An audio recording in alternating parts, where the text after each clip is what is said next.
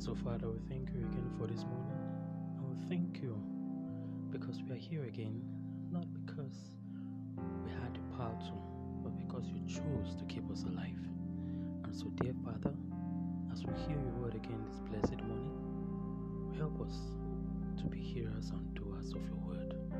That at the end, Lord, glory and honor be ascribed unto your holy name. We ask and pray in Jesus' name. Amen. Good morning, everyone. It is a thing of joy to see us again and to hear from us. And for you listening to my voice means you've been counted among the living. We thank God for that. And so, therefore, we would ask ourselves again for what purpose am I alive? What can I learn each day? And so, today we have a lesson to learn from the footprints of Joseph. And so, I titled this morning devotion, Who Cares? Who Cares is the title of today's devotion. I will take a Bible reading from the book of Genesis, chapter 40, verses 6 to 7. I read from the Amplified Version, Genesis chapter 40, verses 6 to 7. So when Joseph came to them in the morning and looked at them, he saw that they were sad and depressed. So he asked Pharaoh's officers, who were in custody with him, in his master's house, Why do you look so dejected and sad today? Amen. You know, every malam to his own kettle, and to your tent, all Israel, is commonly used by people to avoid, or better still, to escape being concerned about another person's situation. Or, like my close friend will say, it's share their business. Indeed, the Bible says in the end time the love of many shall wax cold. One of the causes of depression, whether we agree to it or not, is lack of care and concern about the well being of an individual or perhaps a group of persons. Because the Bible says in the book of Galatians, chapter 6, verses 9 and 10, it says, And let us not lose heart and grow weary and faint in acting nobly or doing right. Due time and at the appointed season we shall reap if we do not loosen and relax our courage. So then, as occasion and as opportunity open up to us, let us do good to all people, not just only because it's going to be profitable to them, but also doing what is for their spiritual good and advantage. Be mindful to be a blessing, especially to those of the household of faith, those who belong to God's family with you and are believers. Amen. At first, Joseph was treated with great severity by his jailers, but Joseph's weak character shone even in the dungeon. His years of faithful service had been most cruelly repaid, yet this did not render, or if possible, I would say, this didn't cause Joseph to morose or distrust. He had peace and trusted his case with God. He did not even brood upon his own wrongs, but forgot his sorrows in trying to lighten the sorrows of others.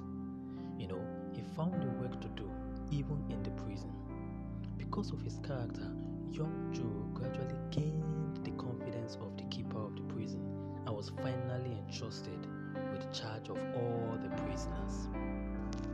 You see, he enters into the troubles of his fellow prisoners. He is cheerful for he is a Christian gentleman.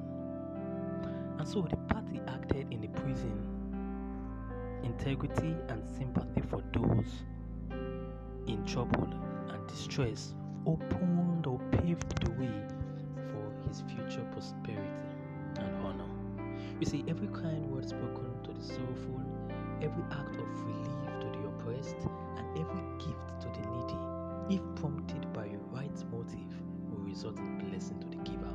I repeat, every kind and word spoken to the sorrowful, and every act to relieve the oppressed, and every gift to the needy, if prompted by a right motive, will result in blessings to the giver.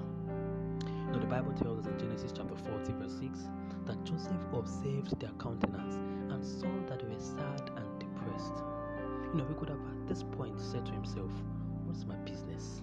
Let everyone bear his father's name. Or better still say, Let me mind my own business. This world is hard enough to add someone's problem to mine. But instead, he went further. He went further.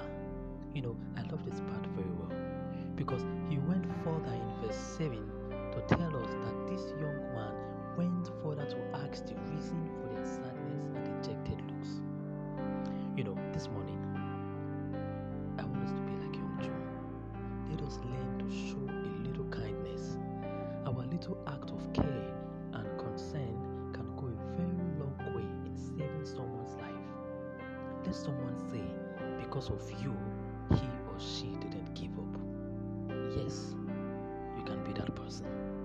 Today, you can be that person who can save someone's life. Tomorrow, you would be in dire need of that same person who would save you and bring you up from a dejected state of mind or trouble. So let us learn to love one another. Let us learn to show concern and care for one another's troubles or problems.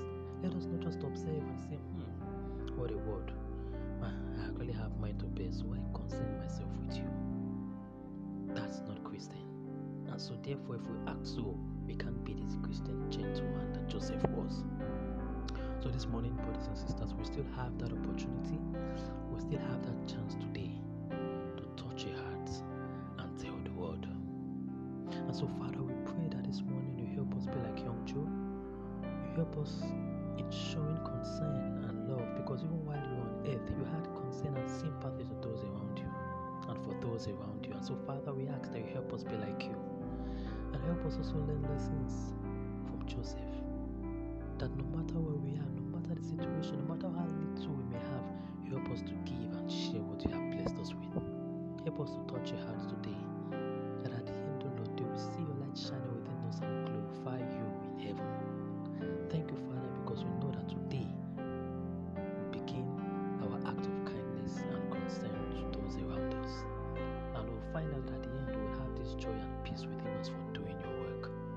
Thank you, Father, for answers to prayers.